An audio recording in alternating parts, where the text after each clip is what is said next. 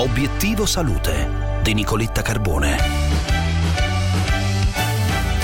Le richieste di sangue tornano ad aumentare, ma come ogni estate si registra un calo delle donazioni che mette a rischio la tenuta delle riserve disponibili. A Obiettivo Salute la dottoressa Simonetta Pupella, responsabile dell'area tecnico-sanitaria del Centro Nazionale Sangue. Dottoressa Pupella, buongiorno.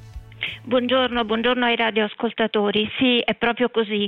Eh, siamo abituati a vedere un calo delle donazioni nel periodo estivo, ma in questo periodo particolare è particolarmente importante proprio perché le attività sanitarie sono riprese, sono riprese in pieno grazie anche alla ridotta pressione del, del Covid della pandemia sugli ospedali.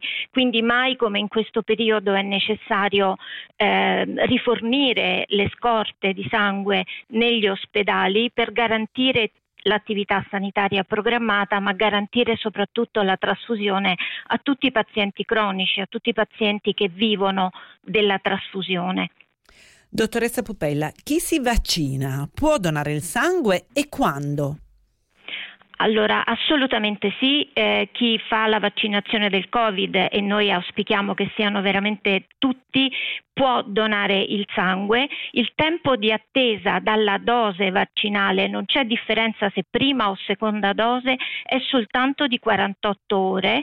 Se il soggetto che ha fatto la dose di vaccino dovesse sviluppare qualche sintomo tipo un rialzo della temperatura e assumere una tachipirina, questo intervallo può arrivare fino a 7 giorni, ma assolutamente trascorso questo brevissimo periodo la donazione si può fare.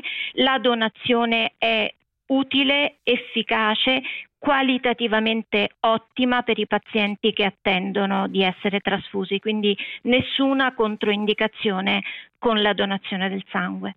Dottoressa Pupella, grazie per essere stata con noi, le auguro una buona giornata. Grazie a voi e grazie ai radioascoltatori. Vi aspetto sulla pagina Facebook di Obiettivo Salute consigli per gestire un attacco di emicrania. Vi aspetto, non mancate una buona giornata da Nicoletta.